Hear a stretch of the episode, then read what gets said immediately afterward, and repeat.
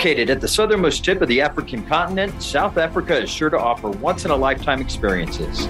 From Table Mountain in Cape Town, Kruger National Park, and the winelands of Stellenbosch, this destination is full of surprises. Today, we will be interviewing Katie Barrett, aka the Wine Fairy, an amazing Cape Town wine expert who is also a certified tour guide in South Africa. Sharing the stage, we will also be interviewing the general manager of the Silo Hotel, one of Condé Nast Traveler's hot list locations because of their unique and beautiful contemporary design. Situated above the Zeitz Museum of Contemporary Art Africa, the hotel displays their own curated African art collection. We're excited to explore exotic luxury with you on this episode of Destination Everywhere, South Africa. Welcome to Destination Everywhere with hospitality and travel entrepreneurs Todd Bloodworth and Andy McNeil. Having traveled to over 100 countries, Todd and Andy bring you unique perspectives with celebrities in the know, hospitality experts, and native connoisseurs to discover must do's and inspirational destinations to plan your next trip for business or pleasure. So pack your bags and get ready as we bring you Destination Everywhere with Todd and Andy. Welcome, everyone, to Destination Everywhere. I'm Andy McNeil, along with my partner, Todd Bloodworth. And today we are talking about just a beautiful place, South Africa, specifically Cape Town, but we're going to talk about the entire region and all the amazing things that you can do. A lot of people don't know, and we're going to talk about a lot of this today, is that South Africa is the 10th largest wine producer on the planet. You know, we love wine. And we got a really special guest today to help talk about that. But let's talk about South Africa in general, the culture, the region. What do you know? I do know that South Africa has got a great food scene and it's got an up and coming gastronomy scene as well as many, many award winning chefs. So it's a great place to do a food tour as well. But there's also Kruger National Park, which is home to one of the largest game reserves. And it is an excellent safari destination. Yeah, absolutely. Everyone does go there. You know, a lot of people, it's a once in a lifetime destination for just that safari. And obviously, South Africa region has some of the best safaris on the continent. And something that is unique about South Africa is also they do have nine different provinces. In each one of those provinces has its own diverse history and diverse culture. So if you can get out of Cape Town, definitely check out the scene around the rest of the country. Yeah. And let's not forget about just the fantastic weather. When we were there, we hit it spot on. It was absolutely gorgeous. Make sure you check the weather and best times of year to be there. And let's not forget about the great weather. When you and I were there, it was just absolutely beautiful, picture perfect, made our safari really, really special. Right. Summer temperatures range between 60 and 80 degrees, and winter temperatures between 60s and low 70s. So it's actually the perfect climate year round. We'll be right back with our next guest, Katie Barrett. And Katie is known as the Wine Fairy, and she is an expert in South African food, wine, and travel. Oh, I can't wait for this, the Wine Fairy. We'll be right back, everybody. Welcome back to Destination Everywhere. I'm excited to speak to our next guest because we have some passions in common and I'm curious to learn a little bit more about it. Our next guest was actually born in the UK. She's been living in South Africa for 40 years. She did go to hotel school specializing in food and beverage, and she's extremely knowledgeable about wines and the winemaking process. And in 2009, she started her own company called Wine Fairy Tours, and we're going to learn a little bit more about that. And what they do is they specialize in African and international wine tours, as well as they host virtual wine parties. So, Katie Barrett, welcome to the show. Thank you, Todd. It's such a pleasure to be here and talk about my favorite topics, wine in South Africa. That's what we're here to listen to. First, I want to talk about you're from the UK. How did you end up in South Africa? Well, I was a nine year old girl, so I've just given my age away. But my father was transferred with his company. So we lived in a tiny little village in the UK, and in South Africa was known as the land of milk and honey. And it really was just a great opportunity for us as a small young family to spread our wings and come to this beautiful country as South Africa. And we fell in love and we've stayed, really. So all around the countryside I've been, but Cape Town is home because for me, that's where the wine is, and certainly the most beautiful winelands in the world. And so, yeah, that's where I've ended up. How did this passion for wine develop? When did you have your first sip of wine? What made you pursue this career? It was a dark and stormy night, Todd. we weren't really a, a, drinking family as much as a wine drinking family, anyway. And when I went to hotel school, there was always a wine tour each year. And being a first year, I wasn't really supposed to get a seat, but I knew a few people. And as is my way, I made, managed to persuade my way on a bus.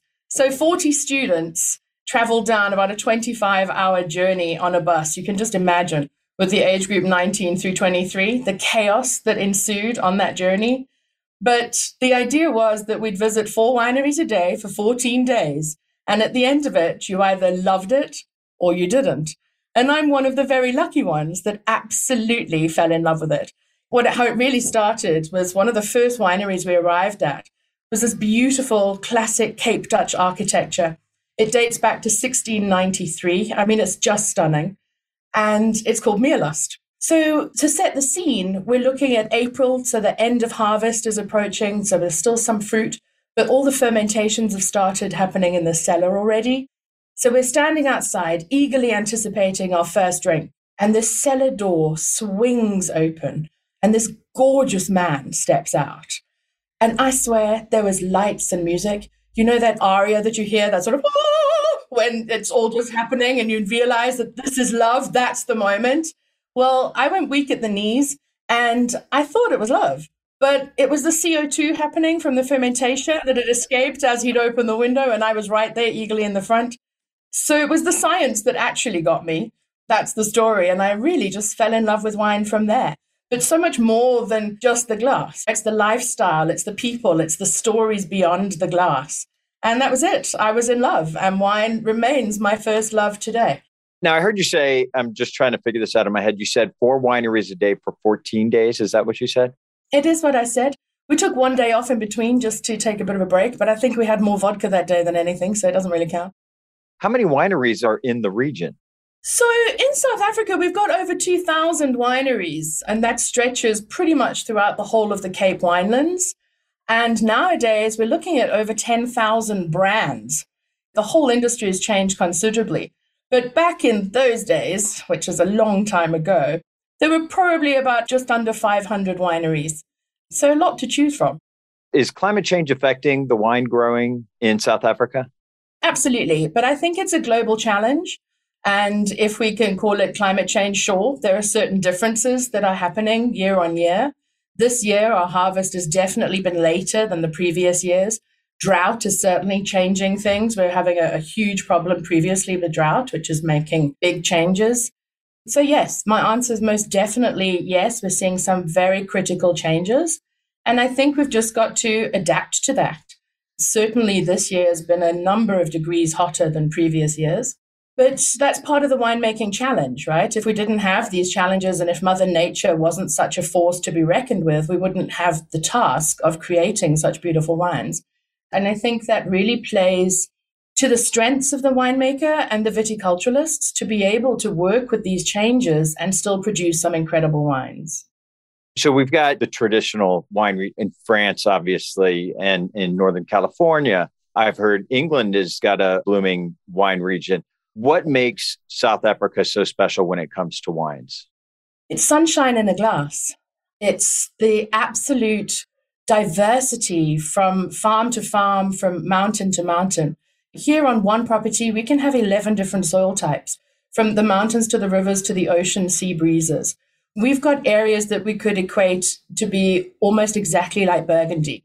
We've got areas that are similar to New Zealand just because of that diversity in regionality, we're really able to focus on not only international brands or international wines, as we call them, the varieties, but we can pull on the Mediterranean roots. We can pull on the French classics. And I think that South Africa is a world in one country. And this allows us to really showcase that platform and to have the diversity in the glass. For South African wines, do you have a favorite or are you an impartial voter? Is it like picking a favorite child? Todd, I don't have children, so I'm quite happy to answer that question. My answer is as simple as this, though. My favorite is the one that's open in front of me.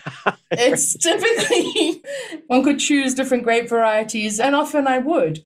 But there's so much goes into it your mood, the temperature, what you're eating, who you're with. I've got friends that I'll certainly drink Chardonnay until the cows come home. But then I've got friends that they're Shiraz people. It's all about personality profiling the wine and yourself and your company. So, for ease of an answer, I'm going to say the one that's open. If I had to tell you what was in my glass right now and what I really promote South Africa for, it's probably going to be Chenin Blanc. Chenin is a French grape, of course, from the Loire Valley. But South Africa, we've taken it on as our own. She's more of our Cinderella grape. She was the workhorse for many years.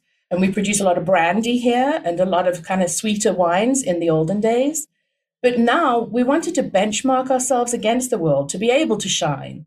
And by taking the Chenin Blanc, which South Africa has more plantings of Chenin in this country than the rest of the world put together.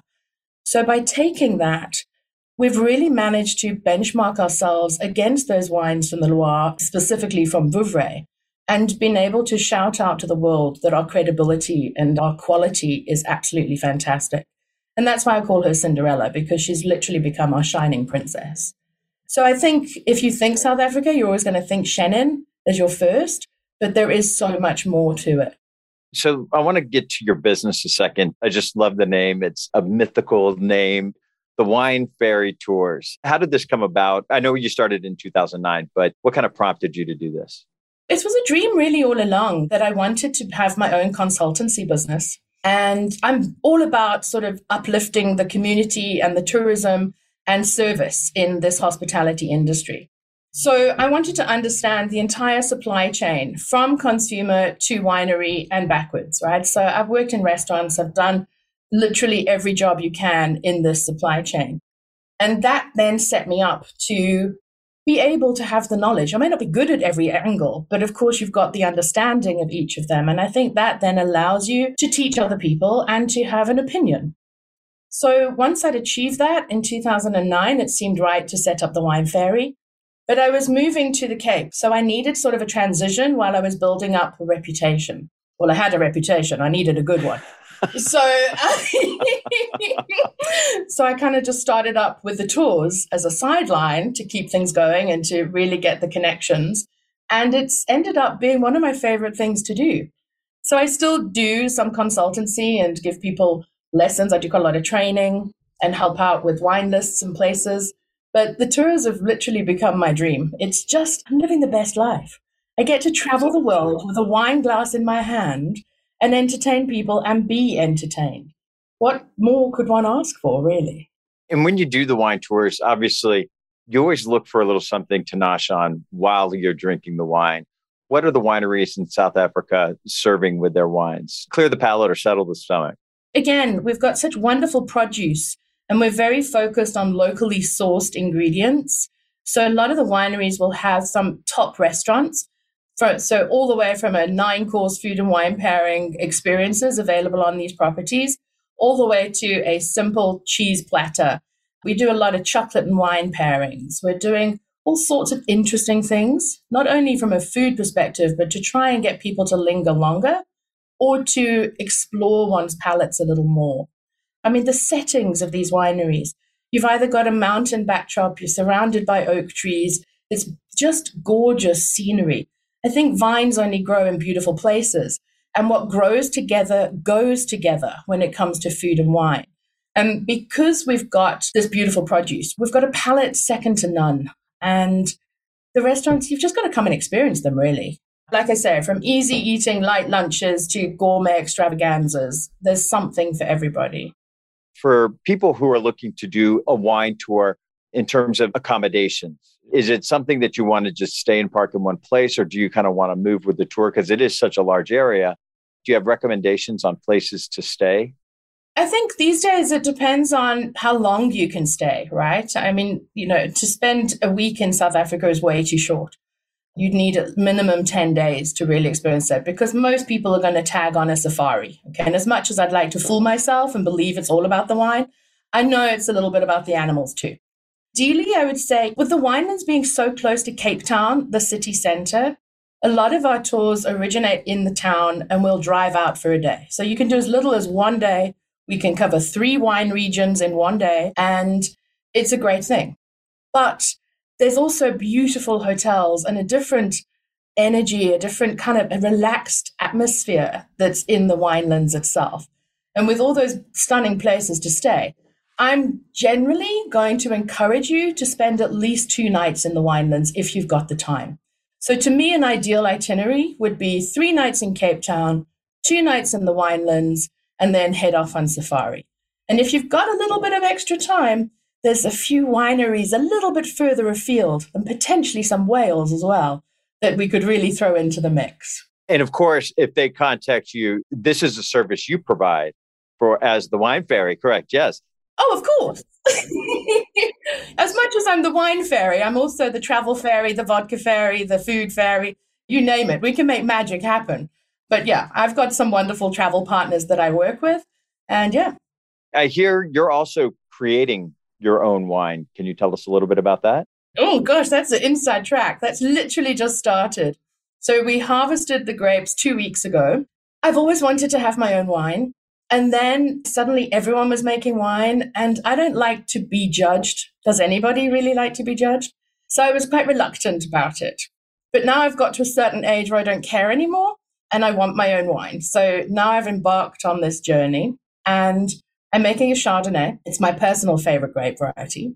So we harvested it two weeks ago, as I said, in a lovely area called Wellington, which is very warm. So beautiful ripe fruits, but we picked it quite early, so great acidity still coming through. And because of who I am, and I'm all about the natural science, we're letting it do natural fermentation with its own wild yeast, and that's already started to bubble away in barrel. So it literally took a few days before it got started. So now it looks like cloudy apple juice inside this barrel. It's fabulous and it just bubble, bubble, bubbles away. And we'll see what it comes out as. Do we have a name or a label yet for this? We don't. So uh, feel free to write in and give me some ideas.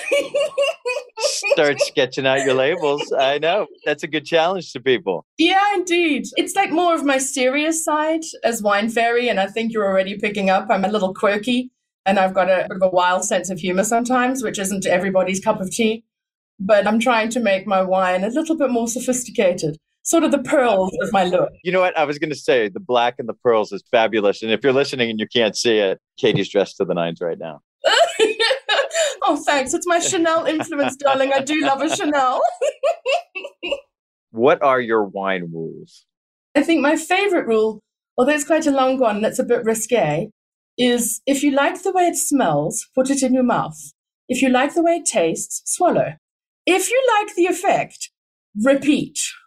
Now, that's a bit of a life lesson, not only a wine lesson, but nonetheless, it seems to work. Can you give us a misconception or something somebody who's never been to South Africa or Cape Town may have about the area and why they should go? So, a misconception is that you're going to have a pet lion. That's definitely something that I get asked all the time. Oh gosh, there's so many misconceptions. It's crazy here and that it's a terrible place, and it's far from it. Why should you come to South Africa? Because it's beautiful. It will change your heart forever. You realize that there's so much more to this world, that the stars are brighter, and that the footprints will be left on your soul. It's just the most incredible place. The diversity of people, the rainbow nation that we are, the pride that the people have for the love of this country. Gosh, I'm getting goosebumps. It's a beautiful place. And you never really understand that until you've felt it, until you've experienced it for yourself. When you're here, every now and again, you need to just put down the camera. You know, we're so focused on communication all the time. Put down your camera, breathe in the moment, breathe in the energy, breathe in the aromas, breathe in the light, because all of those things have such an impact on where you are. And South Africa glows the brightest when it can share its joy. Katie, thank you so much for your time. We really appreciate it. And we look forward to the Wine Fairy tours and learning more about them. So, Katie, if someone is interested in learning more about your tours or following you on social media, can you tell our listeners where they can track you down? Absolutely. Thank you. You can find me pretty much anywhere, but the easiest is to go directly to my website, which is www.winefairytours.com. Otherwise, on social media, I'm on Facebook and Instagram as the same, Wine Fairy Tours. So I'm pretty much everywhere. Just find me. I absolutely will. And we love to see pictures, especially when we're not in that environment. So I'm looking forward to following you and seeing what's coming next. So, again, thank you, Katie, and best of luck to you. Absolute pleasure. Thanks so much, Todd.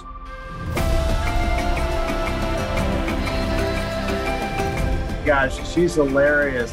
Her favorite wine is the wine in her glass. We should all think like that. That was a great interview. Katie was a lot of fun, and I'm definitely looking forward to my next trip uh, to South Africa and giving her a call. I think she'd be great to run around the town with. And then let's move right into our destination favorites. And one of our first one is the wine culture in the Boland region on the Western Cape, located just northeast of Cape Town, which makes it just really easy to get to. And like we said earlier, Cape Town is one of the 10th largest wine producers. And just because it's large doesn't mean it's not fantastic. There's so many great South African wines, and they're just bringing new ones to market all the time. And the cities of Parels, Stellenbosch, and Franschhoek, I think I said all those right, offer many wine estates where you can stay, which is so much fun and great for luxury groups and just great experiences. A lot of people go there to get married and have once in a lifetime trips. So it's just a lot of fun. Our next destination favorite is Tabletop Mountain. So you can actually travel to the top of Tabletop Mountain via hiking or a cable car. And it was awarded Africa's leading tourist attraction. So you're going to get vantage points of this of Cape Town from the mountain or of the mountain from Cape Town. It's just a magnificent place. There are also many unique outdoor venues for groups and events and activities atop of the mountain. So it's something you definitely want to check out. Speaking of great activities, something you guys got to do is explore the Greenpoint district of Cape Town. It's really known as the Soho of Cape Town. It's really, really trendy, great neighborhoods, great nightlife. It just has that great vibe in the evening when you're walking around. You can shop, you can eat. It's also home to the Cape Town Stadium, which is built for the 2020 FIFA Cup. You can request a stadium tour, just an absolute gorgeous piece of art in and of itself. So you definitely want to see that and check out all the world class events that are coming to that stadium. And our next destination, we're going to leave Cape Town and we're going to go just outside of Johannesburg. And of course, the historic value of this recommendation is just unmatched. And this is to tour Nelson Mandela's home. And again, it's just outside of Johannesburg and it's now known as the Mandela House. And Mandela lived there between 1946 and 1962. And the site is now a public museum containing memorabilia, paintings, and photographs of the Mandela family. So that's something you'll definitely want to check out. Yeah, and we just heard the Wines Fairy's personal recommendations. This is something that Todd and I did when we got off the plane and we were jet lagged and we needed to stay up for a while. It was at Orange City Farmers Market. It's local and they have fresh produce. And what we learned is they have fantastic coffee to be able to kind of knock off that jet lag. But they have deli goods, artisan crafts, a great place just to walk around. Families, dogs. Yep. And they get there really, really early on the weekends if you go, because all the great stuff gets snapped up and you want to get the best produce early, early. Our last area that is a great recommendation is the Bo-Kaap area. And this is a historic district. Uh, Bo-Kaap is colorful houses. You can visit the Atlas Trading, which is a spice shop that is at the heart of Cape Malay cuisine. Or you can pop up to Faiza's Tea Garden and taste samosas, chili bites, and traditional koesisters. And what koesisters are, it's very similar to a beignet. It's a fried dough and it's filled with syrups or honey, and they're a very tasty treat, oftentimes a dessert. So those are our recommendations. And we will be right back. Our next guest is actually the general manager of the Silo Hotel in Cape Town, Luis Pinheiro. So we'll be right back with Luis.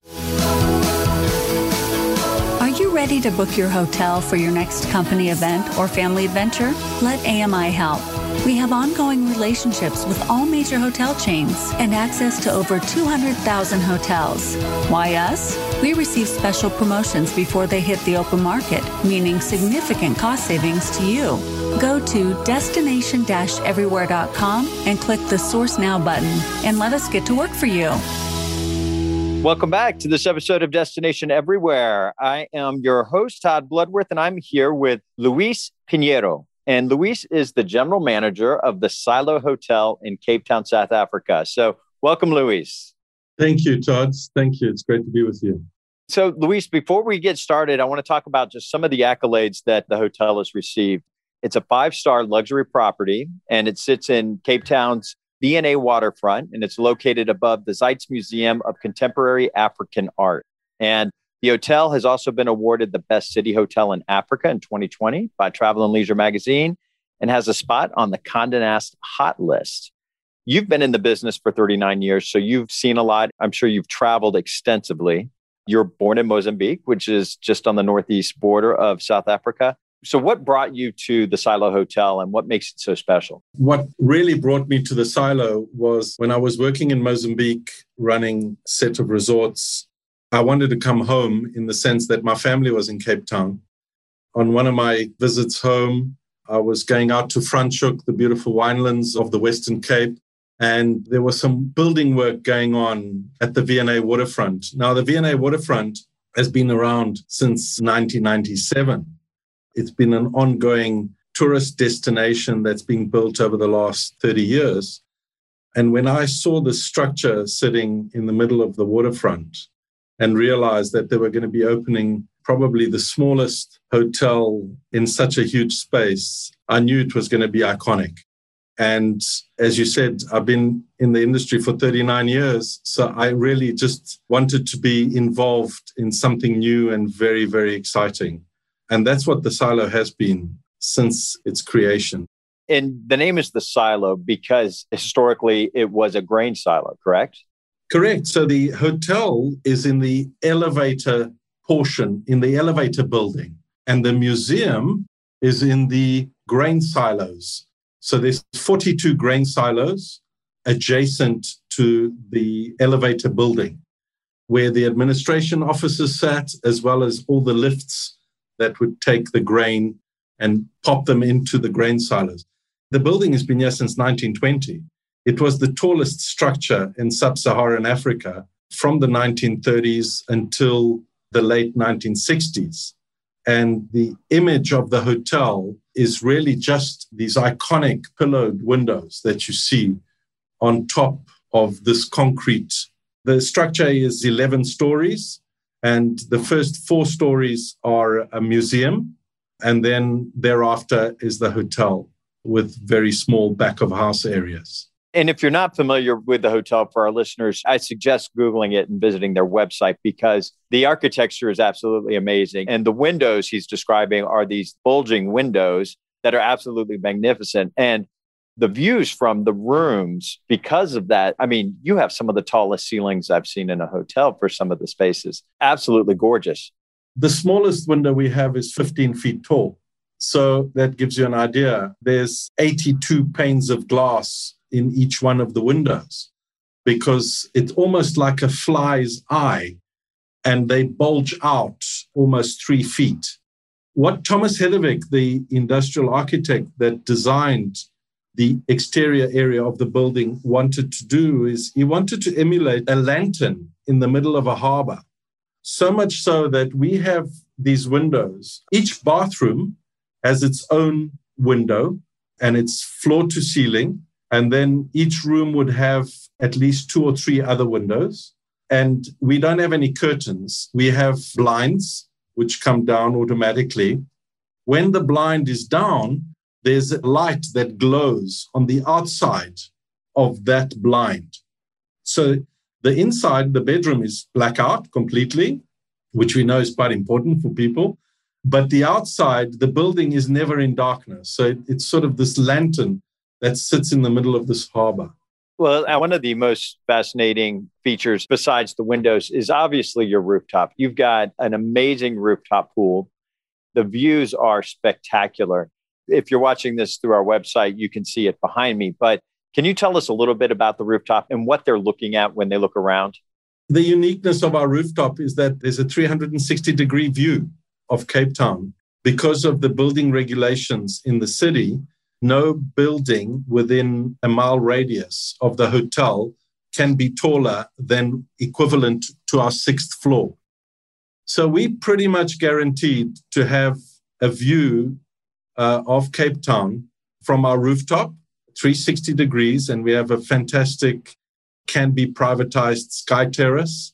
But you sit above the Zeitz Museum, and you have an art concierge. So you can tailor an art tour for guests. Can you tell us a little bit about that experience and how you manage those requests? It's probably one of our most popular requests. And I think it's the character art concierge that we have. Irene has been with us since day one. She's from Angola, a refugee from Angola who came to South Africa, lost her parents at a very young age, and is just a passionate and driven individual who knew absolutely nothing about art. She joined the silo, worked alongside our owner, Liz Biden, who has curated every art piece in the building and became so enthusiastic about it that she went on courses and so on. So we've built her, her up to be this art concierge. And she's taken a step further in that we have 350 art pieces in the hotel. So you can almost do an art tour just in the hotel that will take you three or four hours. But then we started link it in to the art to the museum next door, and we have secret passageways into the museum. So we have access to the museum after hours where people can leave their room and begin an art tour inside their room with the pieces of art that are in their room, and then travel, go down to the hotel, into the lobby, and then you'll slip through a door, and before you know it, you're in one of the galleries in the Zeitz MoCA, and you're seeing a completely different piece. When we first started working on these, I always thought about the movie The Da Vinci Code, actually, where the opening scene is that event at the Louvre in Paris. And I just thought how amazing it must be for people to go to a place like the Louvre in Paris and be able to be there after hours. And there's only 20 people or 30 people. And you could actually be in the MoCA next door where there's only just you, your partner, or your family, or a group of friends, and have a private tour. It's extremely unique. And the building structure in itself is something to behold. In. It has an atrium that is about 25 meters, so about um, 60 feet, that is carved out of the grain silos. And sitting on top of these tubes is a glass panel. So you can be standing on this glass panel 50 meters above the ground, looking straight down into this atrium. And again, I invite you to go onto not only our website, but certainly the MoCA website, where you'll see those images. Very unique and breathtaking.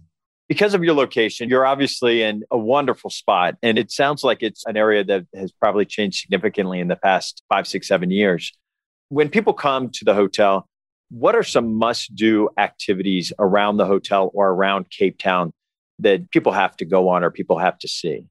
So, the first thing they have to do is get over the fact that they didn't book enough time to stay in Cape Town because there's two or three days in Cape Town is never enough. When you're coming from so far away, as a lot of our guests do, you know, they want to do safari and they want to do a little bit of Cape Town and so on. And then they'll end up realizing that they didn't make enough time. Definitely the top of Table Mountain. You can see it behind you where you are now, Todd. It's a must do. And the best way to do it, and it's not very difficult, is to actually walk up it. You can walk up it, takes about two hours. There are various routes. There's routes for the very fit and the not so fit, and it's not difficult. And then take the cable car down. That in itself is a half a day's excursion. So you could lose half a day but it is a must do. We have the most beautiful drive called Chapman's Peak Drive, and that takes you all along the peninsula where you see the meeting of the two oceans, the Atlantic and the Indian. The proximity of the winelands to Cape Town is a must. And we have an exceptionally beautiful botanical garden that has the most diverse fauna and flora on the African continent, for a start. Things that also are must do's, but do take a lot of time is obviously the visit to Robben Island, which is an hour's boat ride away. The, the access to the Robben Island ferry is 100 steps away from the silo. It's right here. So it's a very easy walk. And the one thing that I do always remind people to do in Cape Town is to get onto the red top bus these red top buses are available all over the world. And all the travels that I've done, I always, even as if I was going on a sales call to Europe or to New York or wherever, you just get onto these, you know, hop on and hop off buses, and you can spend a whole day doing that.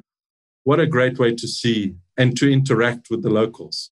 That's such a great recommendation. I think people look at those as tourist traps, but they really do take you around some amazing city places that you would never go to unless you were on one of those.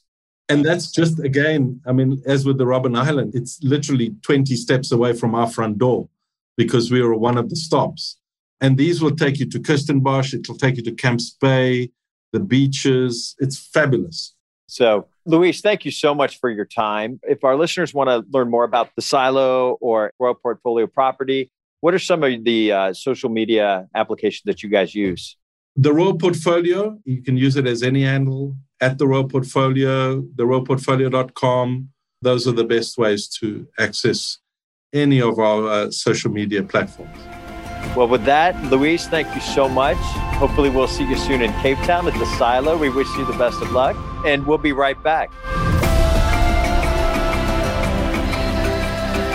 Welcome back, everyone, to this episode, Destination Everywhere. We're doing South Africa. And, you know, when we stayed at the Silo Hotel, just a fantastic property, just class act all the way around. We really enjoyed it the architecture and the windows are absolutely amazing. The views you get from each of these rooms is spectacular. Yeah, I mean, if there's one thing about Cape Town that doesn't disappoint, it's the views. And if you want great hotel views, definitely consider the Silo Hotel. We certainly enjoyed our time there. And of course, we'd like to thank members of our team here at Destination Everywhere. We'd like to thank Chris Jordan, a copywriter, Annie Fernandez, a creative director, Luis Pedraza, our podcast producer, and of course, all of our team at Lightship Studios. So thank you very much. Make sure to subscribe, rate, and review the show on your preferred podcast app or by going to www.destination everywhere.com. Thank you, and we will see you next time on Destination Everywhere. Another episode of Destination Everywhere with travel and hospitality entrepreneurs Todd Bloodworth and Andy McNeil. To access the show notes and other helpful resources, visit www.americanmeetings.com. Join us again next week for another bucket list filled show as we feature another travel worthy destination. Until next time, travel well and be safe out there.